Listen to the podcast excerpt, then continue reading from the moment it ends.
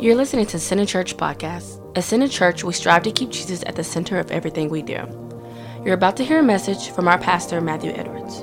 But before you do, we want to invite you to visit our website at centercharlotte.org. There you can sign up for our weekly emails and receive new content as we release it. Secondly, we want to invite you to visit our pastor's blog at matthewedwards.cc. And finally, if this podcast ministered to you in any way, go ahead and subscribe, and you'll be the first to know when we release more content in the future. Thanks for listening in, and be blessed. Give me something. No, it's which one do I bring to church on Sunday?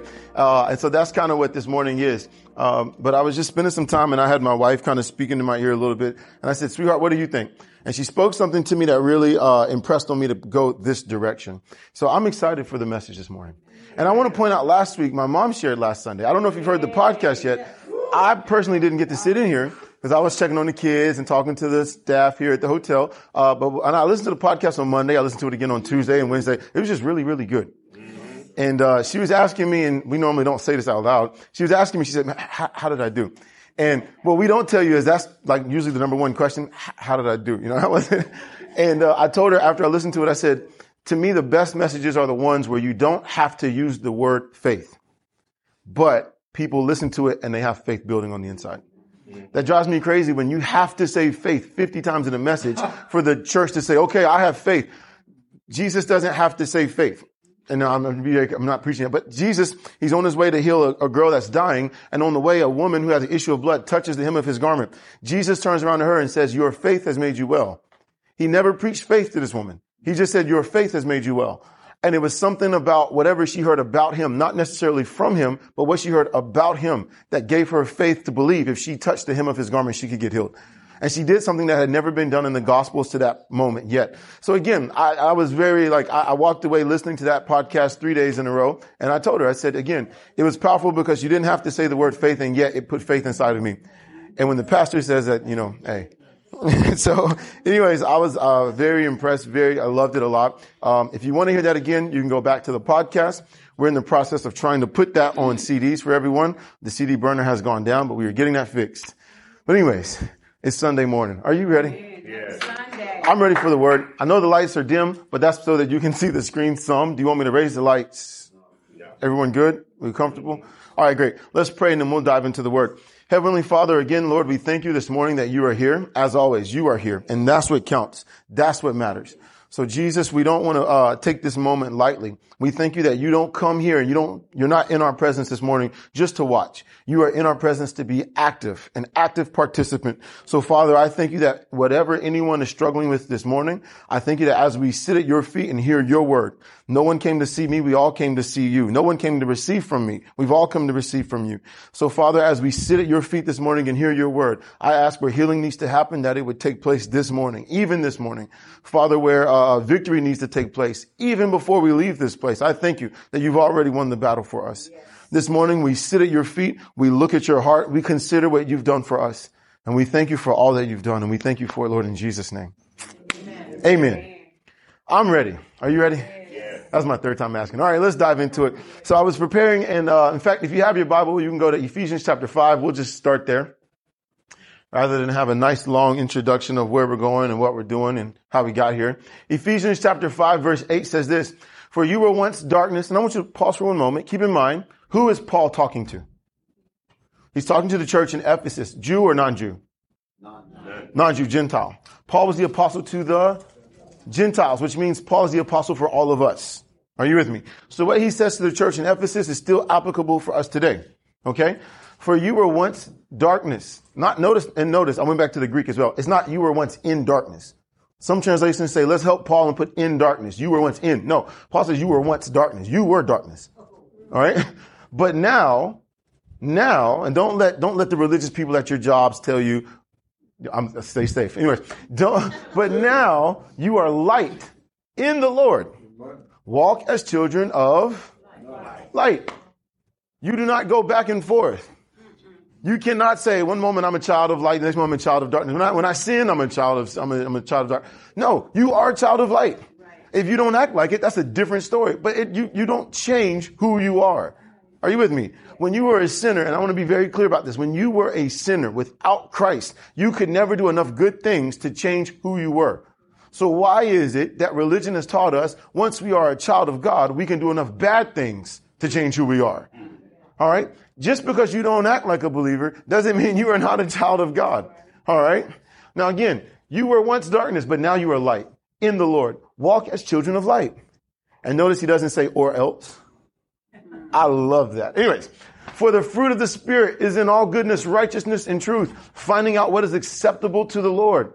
Now, that's another message for another time, but I want to come down to something. Verse 11, and have no fellowship with the unfruitful works of darkness, but rather expose them. Now, when I saw this, let me say this. The way light was always shared to me as a kid was this. The light of God shines to expose everything that you are trying to hide in the dark.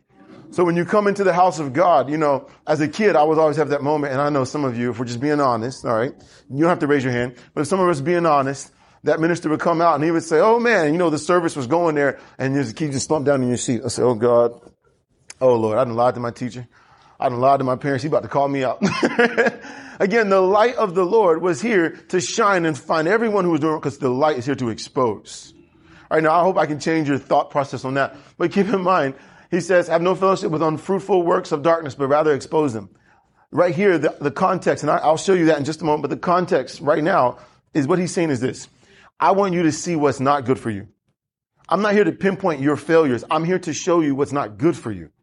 Now, if you go down that route, it's another, it's another story. But the point is this, the light is in you and shining from you so that you can see what's good for you and what's not good for you. It's not taking from the tree of the knowledge of good and evil. It's taking from, hey, look, I can stay away from death and I need to stay where there's life. Is everyone still with me? Then you come to verse 12. For it is shameful even to speak of those things which are done by them in secret, talking about people who are still darkness. He said, but all things that are exposed are made manifest by the light. For whatever makes manifest is. Can you say that one more time? Whatever makes manifest is light. light. Now, let me just go ahead and jump ahead a couple verses, a couple points, because man, I'm excited about this. Do you know that church is not about uh, uh, exposing sin? Thank you for that thunderous amen. One more time. Church is not about exposing sin. Church is about exp- shining the light on God's people. And you know what? When the light shines, it manifests the truth. Now, what is truth? Truth is God's reality. Let me say this. I used to have horrible back pain, and I've shared this before. What is God's reality of Matthew Edwards in the midst of my back pain? Matthew is not sick. Matthew is not hurt. Matthew does not have a disease. Matthew does not, he's not, he doesn't have back pain. That's not God's reality and my reality at that moment. We're not the same. And so I had to go back and listen to the word of God and bring my reality to his. Now, oh, my back still hurts. Yes, but I'm changing my thought process because I have to begin to see things the way that God sees them. Are you with me? God's reality is truth. My reality is always subject to change, but truth is never subject to change. I mean, if you are struggling with something this morning, we only need the light to shine on you so you can see God's reality. God's reality is truth. As long as you're in darkness, let's say, for example, uh, just an example. Let's say you put your hand into a hat. You can't see what's in the hat, right? Or a bag. And you're trying to feel what the object is. Has, has anyone ever done that as a kid? All right. So you stick your hand and you're trying to guess what you think it is. So your mind makes up a million different things of what you think it is. That's what most of us do on a regular basis, Monday to Saturday. All right. We, we, we encounter things, we encounter problems, we go through this, we go, and we're, we're, we're, we're, it's like we're blind walking in darkness, trying to figure out what in the world is happening. Where did this come from? How did this get here? What, uh, what, what is this? We're trying to guess. And then you come to Center Church on Sunday morning, and the ministers shine light. into the bag. This is not a problem. God is maneuvering you. God is moving you. Are you with me? Now, again, this morning, the light is here to shine on everything that you're going through, on every possible situation. There is nothing evil that can kill you. There is nothing evil that can destroy you. Whatever your call is, let me say this, Satan cannot touch you. He's trying to throw everything he can at you to slow you down. But he knows that you're on a fast track to wherever God is bringing you. And everyone said, yes, Amen. So again, the light is shining. It's not here to expose sin. It's here to show you. No, all things are good for you. And the light is shining. So one more time, whatever makes manifest is light. And let me say this, the light manifests the truth. Yes. Are you with me? If you are sick this morning, the light is manifesting the truth. Manifest means the healing that God sees in you is beginning to manifest even right now. And everyone said, Amen. Amen. Now let me show you something real quick. When you look at, uh, when you look at light, in the Old Testament. And again, I want you to understand this is coming from, uh, uh, from a kid who always was terrified to be in a service where the, where the prophet was. And I wasn't even doing bad things, you know. he would come in and he'd start preaching midway through the service. He's like, you, you, and he start calling that, you know, coming from that, from that mindset. Let me, let me explain. When you see light in the Old Testament, you know that the Bible says God is light. And I think where the wires were crossed is Jesus said this, whatever is said in darkness will always be brought to the light. What I say to you in secret or whatever you say in secret will be pronounced from the rooftops. And that was a heavy statement. And somewhere along the lines, the church said that must be how we approach church. That must how we approach God's people. But nobody ever took time to look at the context. Jesus said that at the Sermon on the Mount, if I'm not mistaken, at the Sermon on the Mount. And the Sermon on the Mount was not him saying, this is what will happen from here on. What he was saying was, this is the constitution of the kingdom of God. When the kingdom of God comes, whatever is trying to be kept secret, it will be exposed. All right. Whatever you think you can keep quiet, let me say this, it will be pronounced. But because God's people rejected their savior, they rejected their heavenly Joseph, Jesus went to the cross and said, I wish that I could have protected you like a mother hen protects her chicks, but you would not have me. So he has to go to the cross and he dies, not just for them, but for all of us. Are you with me? Now, because they rejected him, the time has been pushed back for the kingdom of God to come on the earth. But the time is coming. You say, well, Matthew, where did you get that? You know, after Jesus was resurrected, they said, when will the kingdom come? And he said, it's not the time for you to know yet. Are you with me? Now I know we said, well, we are the kingdom of God. Let me say this. The kingdom of God is within you, but the physical kingdom of God will come down and it will rest on the earth. It's not here yet, but it will rest on the earth. Are you with me? So all that said to say this, when Jesus made that statement, the church took it and said, that must be the reality today. That's not the reality today. That's the reality that will come. But right now, where are we? So let's look at the Old Testament real quick. When you see the phrase light in the Old Testament, what does it mean? Now, before we go, let me say this. We're going to look in Ezra chapter 2. If I'm not, yeah, Ezra chapter 2. And what happens in Ezra is this. God's people have gone into captivity. The temple was destroyed while they were, uh, just before they went to captivity. They've been gone for, I think, 400 plus years. When the time of their captivity ended, they came back home. And they said, all right, let's rebuild the temple. Let's start burning sacrifices. Let's start offering all these things up to God. Let's uh, bake the bread that goes in the tabernacle. We'll drink the cup of the wine that goes in the tabernacle. We'll do all these things in the tabernacle. But the problem is this. If you are not of the right family, you cannot serve God. And when they were taken into captivity, all the books, not all, but most of the books were destroyed to keep record of who belonged to what family. So in the process, let me say this. If I was there and I was not born in the right family, if I'm just being 100% honest, I would probably be one of those people saying, Hey, I'm a, I'm a Levite. I'm a priest. Not because I love the Lord, but let me say this. Levites ate the best of the best of the best. Levites did not have to work. All right. They worked for the Lord. People came and brought their tithes to the Levites and God said, I don't, I, I don't want the money. I don't want the food. Give it to the priests who serve. So if I lived back then and I wasn't a Levite, I would have been one of those, I'm a Levite. Believe it. Trust I'm a Levite in my heart. I know I'm a Levite. So anyways, the governor comes and says, look, we can't just have anyone because they'll defile the temple. So what does he do? In Ezra chapter 2, verse 62, the, the governor says this, these sought their listing among those who were registered by genealogy, but they were not found. So there's a group of people saying, we're Levites. We should serve in the temple, but their name wasn't found in the broken records that they had. So watch this. Therefore, they were excluded from the priesthood as defiled. They themselves are not defiled, but we will exclude them as if they are defiled. Are you with me? And the governor said to them that they should not eat of the most holy things till a priest could consult with the Urim and the Thummim. Now watch this. I put it in gold. I should have waited so you could have that moment. I beat myself. Watch this. God says there's, I'm sorry, the governor says there's no books to keep record of this. So this is what we'll do. Someone go find the priest, the high priest probably, go find the priest and back then, God instituted something in the book of Exodus called the Urim and the Thummim. Now, it's a very mysterious thing. A lot of people don't know what it is. To this day, we have to kind of guess at best. But suffice to say this, they all, all Bible scholars agree that Urim and Thummim were most likely two stones that God made holy and separated. And God said, stick them underneath the breastplate. Now the breastplate had all the names of the tribes of Israel, but it only had the first two letters of the tribes. So whenever God wanted to speak to his people, if they didn't know what to do, they could say, uh, let's go inquire of the Lord what we should do. bring the high priest with the Urim and the Thummim. And when the high priest would stand before them, they would say, Oh Lord, should we go attack the Philistines? And from behind the breastplate, the light would shine forth from the stones and it would light up which uh, name, which two letters they needed to get. For example, if I said, Lord, am I safe or am I in danger? The high priest S would light up, A would light up, F would light up, E would light up, and then I would know I was safe. Are you with me? The Urim and the Thummim. You say, oh, well, why didn't God just speak to them? Because many of them were not in the pre, many of them didn't know what they should do. So how do I know what God wants me to do? I go to the high priest and he brings the Urim, the Thummim, two stones behind the breastplate and it would shine forth what the Lord is trying to say to me. Did I lose you? You're all so quiet, like, all right. So the Urim, now, Urim, let's not, let's not miss anything. Ur, you are is light.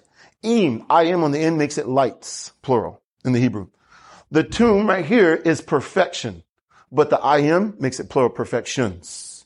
What does it mean? Lights and perfections. Now for them, that's the story, but what does that speak to for us? No one should eat of the most holy things till a priest, till a priest. Who is our heavenly high priest today? Jesus. Jesus. But by his blood, all of us are kings and priests. Now watch this. Till a priest could consult with the Urim and the Thummim. So you can never take from the holy things that God has until a priest stands up with lights about the perfections that cover you how perfect Jesus made, has made you. Let me shed light on how perfect you are in Christ.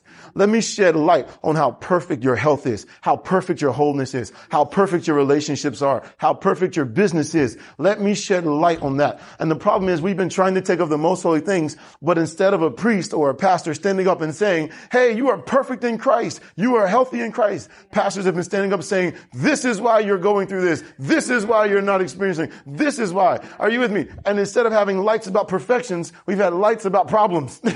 Are you with me? So, hey, the priesthood is not to show your failure, it's to show the lights about your perfections. Are you with me? So again, when you see light in the Old Testament, God's understanding was never, let me show you where everyone's failing. God's idea of light was, let me show you how perfect you are. Well, I, I, failed before I came in. I failed before I stood up and preached. But you know what? it's the light about perfections. Jesus has perfected us. What if I don't act like it? Jesus has perfected you. You know, oh, I want to go about five different places, but I won't. This is Old Testament. Would you like to see New Testament? Yes. All right, cool. New Testament. Here we go. John chapter 8. And we share this a lot in this church, but you know, we have to show it again because it's Jesus, right? John chapter 8. Jesus is in the temple preaching and they bring a woman caught in adultery, caught in the act of adultery. They didn't bring someone who they knew was an adulterer. They brought someone who they caught in the act of doing it. So they bring her into the temple, they throw her at Jesus' feet, and they say, Jesus, the law says such should be stoned. What do you say? And most of us know the story, but in case you don't, Jesus, he turns around, starts writing on the ground. The Bible says with his finger, he writes on the ground. All right? Interesting. Writes on the ground with his finger when he's while he's writing, they standing there, the uh, the priest holding, I'm sorry, the priest, the Pharisees holding the stones that they were going to kill this woman with, get tired of waiting. Jesus, did you not hear us? The law says such should be stoned. What do you say? Jesus, realizing they're not getting the hint, stands up and says to them, "Okay, you're right, but he who's without sin, throw the first stone. stone. You want to keep the law? Go ahead and keep it. Uh, but the only one who can keep it is the first one who's never broken it." Then he turns around and with his finger continues to write on the ground. Now I love the story as a kid. Again, you know, I love the story as an adult. But then one day it dawned on me. Why does the Bible point out that he wrote on the ground with his finger? Now for years I was always taught he wrote on the dust with his finger. The dust is theatrical, but let's keep it real. There was no dust in the temple. In the Old Testament, in fact, in Genesis, Genesis, when God cursed the serpent, he said, now you'll crawl on your belly from now on. You will eat the dust so to the Jew, they would never have dust in the temple because the dust is the food of the serpent. Are you with me? So they don't have dust. So Jesus didn't write on the dust. He wrote on the ground. And what was the ground of the temple made out of? Stone. Here is Jesus, God in flesh, with his finger writing on stone. Are you with me? The last time we saw God write on stone with his finger was at Mount Sinai when he wrote the Ten Commandments. Are you with me? So they come to him and Jesus, the law says this. He starts writing with his finger on stone showing them, hey, look, you want to tell me about the law that I wrote? Mm. I know what the law says better than you do. And so then they get tired of waiting because they didn't get the hint. They, Jesus again, what do, what do you say? And he stands up and says this, keep the law. Now I love, I think it was a great man of God said this once. They could not stone her, but they would. Jesus could stone her, but he would not. Beautiful. The only one qualified to stone her wouldn't do it. Those who were unqualified wanted to do it. That's the story of a generation of teenagers. I'm telling you. That's the story of an entire generation of teenagers. All right. You think you can stone me. but my point is this. They wanted to stone. So then Jesus, he says, you can keep it. But the only one who can do it is the one who's not guilty. He turns around and keeps writing. One by one, the Bible says they begin to walk away from the oldest to the youngest. Why oldest to youngest? The older you get, the more humble you should become.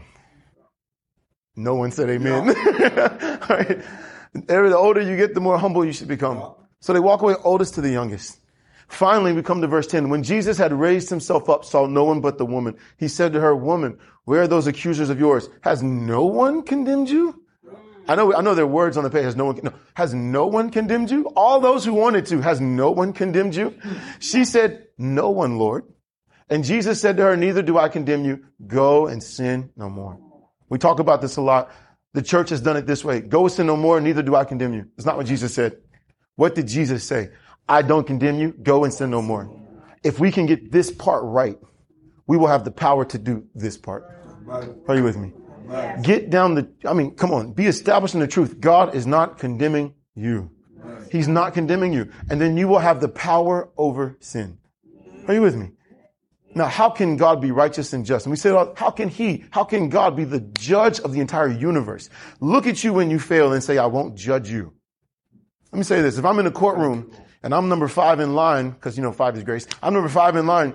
One, two, three, four, I'll go up and the judge says, oh, these are my sons. I'm not messing with y'all. Y'all good. Look, innocent. Don't do it again, guys. Come on. Then he comes to me. I'm not his son. We have a problem. That was not fair. Right? It wasn't fair. I don't want to judge who's partial. I want to judge who is righteous. When his sons come up there, he treats them the same way he's going to treat me. Are you with me? Likewise, we don't want a God or a judge who's going to look at the universe and say, I'm partial to some, but I'm impartial to others. God is not being partial by saying, I'm not condemning you. God is being righteous to say, I can't condemn you. Let me say this carefully. God cannot, and I say this graciously and carefully and reverently, God cannot judge you. He cannot. Why not? Because he already judged me in Christ. He already judged you in Christ 2000 years ago, your entire lifetime in Christ. Today, God is righteous, righteous, not to judge you for your mistakes. Thank you, Jesus. Ooh. Verse 12, all that to come to light. Then Jesus spoke to them again saying, I am the light of the world. Notice he does not say, I'm the light of the world in context to anything else. He says it to what? I don't condemn you. I am the light of the world. So what does the light in the New Testament speak of? Hey, I'm not condemning you.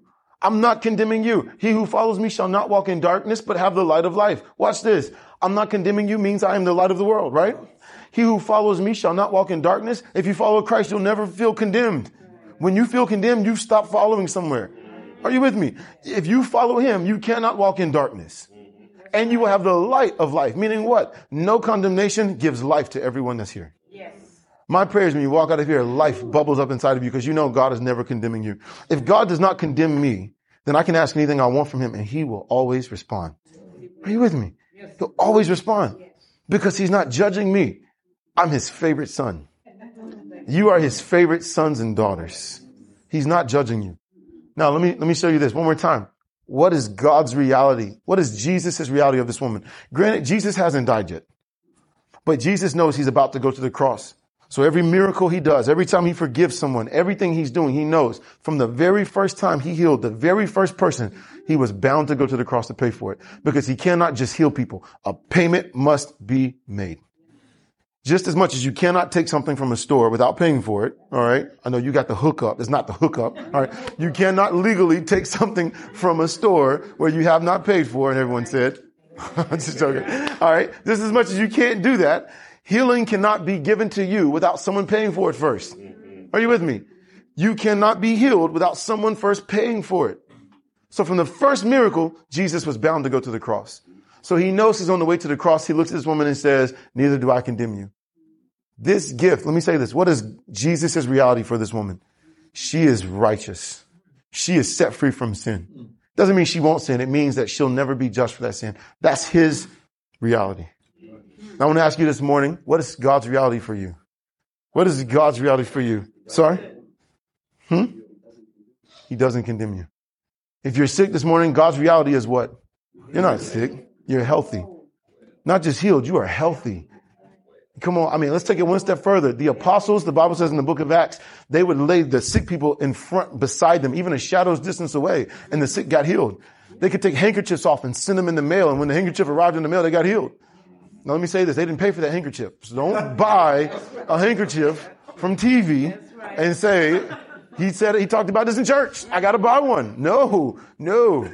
That was a free handkerchief. Great. Freely you've been given, freely, all right, freely you receive, freely give. All right. The grace of God does not come at 19.99 plus shipping and handling. All right. Again, the point I'm trying to make is this.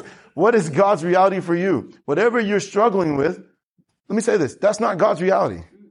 Let the light shine on you this week. Let the light shine on you this week. I mean, when you're looking at, let the light shine. Now I'm saying all that to bring you to this story I'm going to show you. When I was getting ready, what happened was this. I came across a story about a king named Hezekiah. Can you say Hezekiah? Hezekiah. A king named Hezekiah. And when I was getting ready, we, uh, when we were, I keep making these Israel references because you just have to go. When we were in Israel, we went to the city of David, uh, which is sectioned off, and we got to see where King Hezekiah and all the stuff Hezekiah did. It's really cool. Anyways, King Hezekiah, I was reading part of his story a couple weeks ago. Um, even this past week, I was looking at it again. And as I was getting ready for Sunday mornings, asking Lord, which way should I go? The Lord said this, redeeming the time. Redeeming the time. Now we all, most of us, you know, if you've been in church for over a decade, you know, there's a verse that Paul says, redeeming the time. And we actually almost saw that verse in Ephesians, but I left it out to the end because I want to show you how to redeem the time. Are you ready? Now again, for years you said, well, redeeming the time, and everyone has their own idea of how to do this, how to do that, especially when it comes to redeeming something. Now again, the idea of redeeming something is this. Let's say, for example, um, I had a chair. I have this chair, right? That chair belongs to me. But for some turn of events, the chair leaves my ownership and goes into someone else's ownership. If I want to redeem that chair, buy that chair back, all right, if I want to receive it back, I can't just take it. That's illegal. I have to redeem the chair, meaning I have to pay for the chair. Now the price is always set by the one who owns the chair right then. But I can't say, well, I used to own this chair. I want it back, please. No, that doesn't work. I have to pay for it. Likewise, all of us belong to the Lord. All of us belong to Him. But when Adam sinned, all of us were now sold into slavery. All of us now belong to sin. We, be- death was king. Death was supreme. Are you with me? But then Jesus came and said, I want to redeem all of you. I can't just take you. I have to legally pay for all of you. So what does he do? He dies on the cross. He sheds his blood and his blood becomes the payment for all of us. Now he owns us in that sense. But then the Bible says, if you read the blog, then the Bible says in Galatians chapter five, it is for freedom that Christ set us free. He owns us, then he sets us free. Are you with me? Yes, I bought you back, but I don't own you. If you want to come to me, it's your choice. Are you with me? So again, it is for the sake of you being free that he died so that you could make a choice. Because before the cross, there was no choice. But now you have a choice. Are you with me? And you had no say in the, in the matter. So what happens is this. Redemption means I want something, I, I, I owned it and I want it back, but I have to pay for it. Now, when it comes to time, let me say this. The one thing in the world that you never quote unquote get back is time. Time is always moving forward. Time is all, time never goes backwards. Time always goes forward. And when you look at the Old Testament, there's a story of Joshua. He was in the middle of a battle. And look the story for yourself. And the Bible says that they were winning and all of a sudden the sun went down. So they went back home. He goes back out the next day and they're winning and the sun goes down. So they go back home. But every time the sun goes down, the enemy builds themselves up. They reimburse their army, right? They, they reinforce their army. Finally, Joshua realizes, ding, if the sun could stand still, we would win. So he goes onto the battlefield and they start fighting and they're winning. And guess what happens? The sun starts, and Joshua says, sun, stand still. And what does God do? God is so impressed. God holds the sun in place long enough for them to win. When they finish, time, con- time continues and the sun goes down. The longest day recorded in history. God held the sun. Now listen, the Bible says God had never listened to a man like that before. He didn't even have Christ. How much more us with Christ? All right. So next time, I, I tried to tell Christina this last night. Next time you try me, I just, I just need more time. I'm playing. So anyways, that said, we have a, we have an instance of that happening in the Old Testament with Joshua. Now let me show you how to redeem time. Again, you had it, but you lost it. This is not God stopping time. This is God saying, I'm going to give you time back that you lost. So are you ready for it? Now we're going to look at Hezekiah in Second Kings. Is it? No. Ooh. Oh man, what time is it? Let me see. 1205. Can I show you this? Can I show you this before we look at Hezekiah real quick? Yes. Yes. All right. I won't hold you up much longer. I'll show you Paul, King Hezekiah, and we'll go home. Sound good? Yes. well, if I take it and you say I got it back, but he still took it. So, so Acts chapter nine. Let me show you this real quick before we show you King Hezekiah.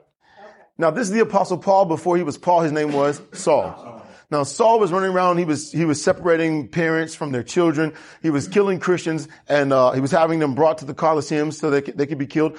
Saul at this time was fighting for the Jewish faith, for the, for Judaism. He was fighting for the Jewish faith. He was anti-Christ in everything he did. He hated the message of Christ. He hated the gospel. So Paul is fighting against the church of Jesus Christ. But this is the story of what happens when Jesus interrupts his life. Now I want to show you this. It says, then Saul, still breathing threats and murder against the disciples of the Lord, went to the high priest and asked letters from him to the synagogues of Damascus, so that if he found any who were of the way, all right, whether men or women, he might bring them bound to Jerusalem. As he journeyed, he came near Damascus and suddenly a light shone around him from heaven. Then he fell to the ground and heard a voice saying to him, Saul, Saul, why are you persecuting me? Now notice real quick, what shone, what shone all around him? Light. Light. Right? Light. Saul, Saul, why are you persecuting me? Watch this, verse five. And he said, who are you, Lord? Then the Lord said, I am Jesus whom you are persecuting. It is hard for you to kick against the goads. So he, trembling and astonished, said, Lord, what do you want me to do? Then the Lord said to him, arise and go into the city and you will be told what you must do. And the men who journeyed with him stood speechless, hearing a voice, but seeing no one. Now watch this. Then Saul arose from the ground and when his eyes were opened, he saw no one, but they led him by the hand and brought him into Damascus. Now watch this. Saul was the most unqualified person to preach the gospel. The most unqualified. Not only was he fighting against the church, he wasn't just someone protesting against the church. He was killing Christians, separating fathers from their wives and parents from their children. Paul was responsible for a lot of damage. Are you with me? Saul. And while he's responsible for all that, let me say this. There were, and I can say this, there were more qualified people who deserved a visitation from the Lord. Way more qualified people. But do you know who got the visitation from Jesus? Saul. Let me say this. You are not disqualified. You will, you are not disqualified. Jesus shows up to him, and let me say this. He goes on to write two thirds of our Bible in the New Testament. Two thirds of it. It says now, verse nine, now watch this. The light shines, it blinds him. Now, what did I tell you earlier? The light shines and says you are not judged. The light shines and says you are not sick. The light shines and says you are not poor. The light is always shining with God's reality. But when the light shone on him, he didn't have great news. When the light shone on him, it blinded him. Now, who is the one that came to him again? Jesus. Jesus is grace personified. When grace appeared to him the first time, it blinded him. Watch this. And he was there three days without sight and neither ate nor drank. Now there was a certain disciple at Damascus named Ananias. Can you say Ananias? Ananias. Ananias. And to him the Lord said in a vision, Ananias. And he said, here I am, Lord. Let me tell you real quick. Ananias, his name means grace. Same name as John. His name means grace. Watch this. Verse 11. So the Lord said to him, arise and go to the street called straight and inquire at the house of Judas for one called Saul of Tarsus. For behold, he is praying. And in a vision, he's seen a man named Ananias. He has seen a man named Grace coming in and putting his hands on him so that he might receive his. Grace blinded him for three days. And in a vision in his blindness, God sends a man named Grace to come and reopen his eyes. I'm telling you, no matter how bad it gets, God's grace, don't pray for your, for your enemies. Don't pray for your enemies to be destroyed. If anything, pray God blind them. not, not, not literally blind. Not, you get my point. He blinded, the grace of God blinded him. Now let me say it this way. The grace of God humbled him. He can no longer walk on his own. Somebody has to lead him by the hand. Grace brought him to his knees, but it was grace that lifted him back up and elevated him to make him the greatest. Grace will always humble you. Grace will always bring you back down. Grace says, I can't trust in myself. I can't trust myself even with the next step. I need someone to help me. Amen. Are you with me? Oh man. Now let me show you Hezekiah. Second Kings chapter 20, the story of King Hezekiah. It says, in those days Hezekiah was sick and near death. And Isaiah the prophet, the son of Amos, went to him and said to him, Thus says the Lord, set your house in order for you shall die and not live. God comes in and says, you're about to die. Get your affairs in order. Then he turned his face toward the wall and prayed to the Lord, saying, Remember now, O Lord, I pray, how I have walked before you in truth and with a loyal heart and have done what is good in your sight. And Hezekiah wept bitterly. Let me say this, and you can take it or leave it. You don't have to take my commentary on this part. But let me say this. Anytime in the Old Testament someone says remember to God, anytime they say remember, God always does something crazy. Always. Samson, blind, eyes plucked out, hair cut. He didn't slept with too many women. He didn't kill too many lions. He didn't done all the things. Everything God said, don't do these three things. He did 15 more he shouldn't have done. I mean, this dude was bad. And then on the day he dies, he says, God, remember me so I can get revenge for my eyes. What a powerful prayer. But anytime someone says, remember me, God always moved. Always moved. And you know what Samson did that same day? He said to the little boy, take me to the pillars I'll hold up the building. And when there were more Philistines gathered in one place than ever before, he pushed down the pillars and killed everybody, even himself. Anytime someone in the Old Testament says, remember me, it doesn't matter what they say after. God always moves. When I think it was, uh, Isaac's wife, not Isaac, Joseph, Abraham, Isaac, Jacob, Jacob's wife, she got upset and said, why won't you give me a son? He said, is it me that closed up your womb? Go to the Lord. She went to the Lord and said, Lord, and the Bible, she went to the Lord and prayed, and the Bible says the Lord remembered her. And even though everyone else around her was having children, when she, when the Bible says the Lord remembered her, all of a sudden her womb was open. Are you with me? So it doesn't matter, I'm, I'm, I'm carefully, it doesn't matter what they say after. When they say remember, all of a sudden something happens. Now, you know why I believe that? Why God loves that word remember? Because whenever we bring Jesus back, essentially what we're saying is, Lord, remember what Jesus did? God always moves. Even when you pray the wrong things, the moment you put Jesus into that prayer, God remembers his son. And it doesn't matter what you said before, what you meant after. He will always move for you. God loves that word remember. So he says, remember, oh Lord, I pray how I walk before you in truth and with a loyal heart and have done what's good in your sight. And Hezekiah wept bitterly. To me, that's the self-righteous prayer. But he threw in remember. So we come to verse four. And it happened before Isaiah had gone out into the middle court that the word of the Lord came to him saying, return and tell Hezekiah, the leader of my people, thus says the Lord, the God of David, your, fa- your father. I have heard your prayer. I have seen your tears. Don't let anyone religious tell you God doesn't care about your crying. God said, I have seen your tears. Surely I will heal you. On the third day, you shall go up to the house of the Lord. Now, if that's me, that's all I need. Thank you, Jesus. I'm good. Verse six, and I will add to your days 15 years. 15 years.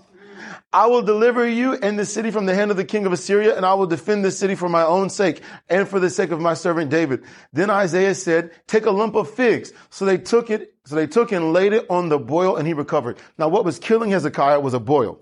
He was about to die and God issues the death decree over him. He cries out to the Lord, remember, O Lord. And the Lord says, okay, go back, tell him he'll live. I'm giving him 15 more years. Isaiah says, bring figs and put the figs on him. Let me, can I, can I show you the types? Let me show you. Why are figs so important? When we, when I was a kid, I always heard about the promised land, the land that flows with milk and, and I always thought honey that comes from bees. Now I've shared this before, but when you go to Israel, when you go, and all of you will in the name of Jesus, when you go to Israel, you find out that it's not honey that comes from bees. It's honey from figs. The land of Israel is full of figs. Fig trees are everywhere. So when he said milk and honey, he actually meant honey that comes from figs. Now, why is that important? What does that have to do with this? The first time figs are mentioned or fig tree or fig leaves are mentioned is in the Old Testament. Adam and Eve sewed fig leaves around themselves. Yeah to cover their sin. It was a bloodless religion. It was God, let me fix my own mistakes. God, let me, let me, let me. And all the while, when it was all said and done, God had to kill the lamb in their place. You can never atone for your own mistakes. Just go back to the Lord and he'll take care of it for you. Are you with me? Now, knowing that, Jesus also cursed a fig tree later on, showing us again, curse your own self-righteousness. Curse your own self-righteousness. And the fig tree withered. Are you with me? It's not your good works. It's the good work of the son who went before us. Are you with me? Now, saying all that, why are figs so important? Figs are sweet. They speak of something sweet. Milk speaks of something that makes you strong. As long as you are a child, you need milk so that you will be strong. The land flows, flows means abundance. The promised land, the land of promises in Christ is a land of an abundance of milk that makes you strong and figs that which is sweet. Take that which is sweet and put it on the thing that's killing him. Now let me ask you, what is a sweet smelling aroma to the Lord today? The cross of Jesus Christ. When you come back to God and you say, Lord, Jesus suffered, it's a sweet smelling aroma. When you start praying in the spirit, it's like a sweet smelling aroma that comes up before the Lord. Every time you say, uh, Lord, do this, this is in the name of Jesus or in Jesus name, God smells a sweet smelling aroma. And it's like putting figs on the thing that's killing you. Are you with me? Now, you say, well, Matthew, I prayed in the name of Jesus. It didn't happen. Yeah, but you didn't, ha- you didn't have this sermon. So, you know, there you go. now your faith is being elevated. And everyone said, all right, I'm just joking. So anyways, he says, put the figs and lay it on the boil and he recovers. Now watch this, verse eight. Hezekiah said to Isaiah, what is the sign that the Lord will heal me and that I shall go up to the house of the Lord on the third day? Watch this. Then Isaiah said, this is the sign to you from the Lord that the Lord will do the thing which he has spoken. Shall the shadow go forward 10 degrees or backward 10 degrees? You know, watch this. Oh, I love this. And Hezekiah answered, it is an easy thing for the shadow to go down 10 degrees, but I'm sorry, it is an easy thing for the shadow to go down 10 degrees. No, but let the shadow go backward 10 degrees. So Isaiah the prophet cried out to the Lord and he brought the shadow 10 degrees backward by which it had gone down on the sundial of Ahaz. Now I know the light is kind of making it hard to see. This is a more modern, uh, sundial. I just want to make sure everyone knows what a sundial is. Back then they didn't have clocks, all right? The mechanics of a clock. So they want to know what time it is. You literally just put a stick on it and you put the circle there and you put the hours and wherever the shadow casts, that's what time of day it is. Let me show you a probably more accurate picture. This is, um, I actually saw a couple of these when we were in Israel. We went to certain places. I think, um, in Capernaum where Peter's house was, you can see some of these behind the ropes where you can't touch. All right. But again, they would stick a pole right here, piece of wood. And when the sun would shine on whatever of the day, the shadow would cast this way and it would move across, or you get the point. If the sun was over here, it would cast this way and move around. Now, Hezekiah says, give me a sign. Isaiah says, okay, this is the sign. Do you want time to go forward 10 degrees or time to go backwards 10 degrees? He says, this is an easy thing for God to speed time up. Let's make time go backwards. You never see that anywhere else in the Old Testament. Joshua held time. God, in Joshua's story, God stopped time. But in this story, God says, I'll give you 10 degrees more time. Now I tried to find, is it hours? Is it minutes? Is it day? I, I couldn't figure that part out. But regardless, it doesn't change the fact that God will give you more time if more time is what you need. Yes, Are you with me? He will give you more time if time is what you need. And let me say this, Jesus redeemed you so you would have the right and the privilege to come into God's presence and say, God, let me say this, I lost this. In fact, let me, let me show you why I'm saying this. What was killing him was the boil. It was killing him. And that's time lost. And when I was just meditating on this, the Lord said, for some of the people in our church, you have lost time with your children. You've lost time with your family members, your brothers, your sisters. You've lost time here. And the Lord said, I can redeem that time if you'll let me.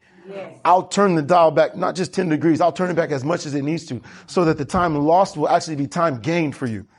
Time, let me say this. The, the world says the only thing that never, you never get back is time. You're right. But with God, He can give you that time back. He can give it back to you. You can pick up right where you left off. No matter how bad it looks, no matter how far it's gone. If it's killing you, all the more reason. Hey, Lord, give me this time back. Redeem this time. And you don't have to say, Oh Lord, please redeem my time. Please. Re-. No, He will give it back to you because it's your right. It's your privilege. And let me say this. Every time I looked at the pictures, I kept going, someone showed me a piece of metal. This is metal, but I'm telling you, back then it wouldn't have been metal. It would have been wood. It would have been wood. Every time I looked it up, the only thing I could find was wood. And when I saw wood, it was almost like the Lord was saying, yes, son, you're right on track. Why is wood so important? Because wood speaks of the cross. It speaks of the cross of Jesus. And I'm telling you, whenever you proclaim Jesus redeemed time in this area, it's like all of a sudden the light says, like if the light is on this side, say, Lord, there's a shadow on that side over here. There's darkness on this side. He says, all right, let me move the sun back over there for you so that the shadow won't be over there anymore. I'll shed light on that side. Yes. And when God sheds light on something, his reality becomes yes. reality for us. Yes. And it manifests whatever we need. Thank you, Jesus. Mm. Yeah. Thank you, Jesus. Thank you. You ready to go home? No. Last verse. Ephesians 5. Like I said, I didn't show you this verse earlier. I wanted to save it to the end. Last verse. Ephesians 5, 14 and 16. Therefore, he says, awake you who sleep, arise from the dead, and Christ will give you light.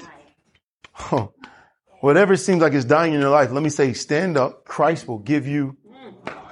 See then that you walk circumspectly, not as fools, but as wise, redeeming the time.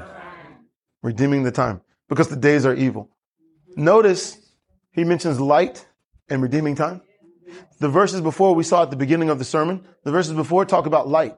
Light. You are a child of light. You were once darkness, now you are light. You are a child of light. Walk as a child of light. Light, light, light. He comes to verse 14. Come to Christ. If you're asleep, come to Christ. He will give you light. Then he finishes by saying, you can redeem the time. Why are light and time so intrinsic? Because back then again, the light would shine and tell you what time of day it was. I'm telling you, the light of God is shining on everyone in here by the grace of God. And whatever you need redeemed, the Lord is doing it. How do we do it, Pastor? Proclaim that Jesus did it for you. Whatever area, if it's a, if it's a marital problem, walk away from that person. Don't do it to their face. Walk away and tell the Lord, I need you to redeem this. I need you to redeem the time on this. Give me more time. Fix the time that's been lost, the time that's been spent hurting each other. Fix the time. When it comes to children, Lord, I need you to redeem the time with my children. Give me back the influence that was once lost. Redeem it. Even if it's a work issue, we can go down the line, but my point is this. Some of us, let me, many of us have suffered with something much longer than the Lord wanted you to. And I believe by the grace of God, the Lord is going to begin to redeem the time lost in those areas. And everyone said, Amen. Amen. Heavenly Father, we thank you this morning, Lord. Jesus, we thank you that you can redeem all things. You redeemed us. And even this morning, Father, I speak over everyone in here that you will begin to redeem the time for everyone in here, Father. Time that was spent doing the wrong things. Time that was spent going down the wrong trail, down the wrong path. Time that was spent with the wrong people. Father, you are beginning to redeem all those things for everyone in here, myself included, Lord. You are redeeming all things. All things. Father, the money that was spent on the wrong things at the wrong places, on things that shouldn't have been spent on, but we felt like we had to, or whatever the reason. Father, again, you are redeeming that as well. It's an easy thing for you to make the time go forward. It's also an easy thing for you to make the time go backward. But the world can't believe it. So we ask you to do the impossible. Do the impossible and be who only you can be in our life. So we thank you for it this morning. With your head, if, with every head bowed, if you would, this morning, if you need something from the Lord, if you need something from Him, if you would, just with no one looking around, just lift your hands quietly. And I want you to just out of your mouth proclaim, Jesus, you are redeeming the time in this area. Just out of your own mouth. Just say it personally to yourself. Jesus, you are redeeming the time in this area. Thank you, Jesus. Jesus, you're redeeming the time in this relationship. You're redeeming the time at that job. You're redeeming the time in this area with this doctor. You're redeeming the time lost. Thank you, Jesus. This morning, Father, I thank you that you are buying back everything that we lost. You're buying it back. You've already bought it back. And the light is beginning to manifest that this morning. Thanks for listening to Center Church Podcast. We trust that you've been blessed. If you'd like to receive more of our content in the future, you can email us at centercharlotte at gmail.com or just visit our website at centercharlotte.org. Thanks for tuning in, and may God's grace cover you in every area of your life.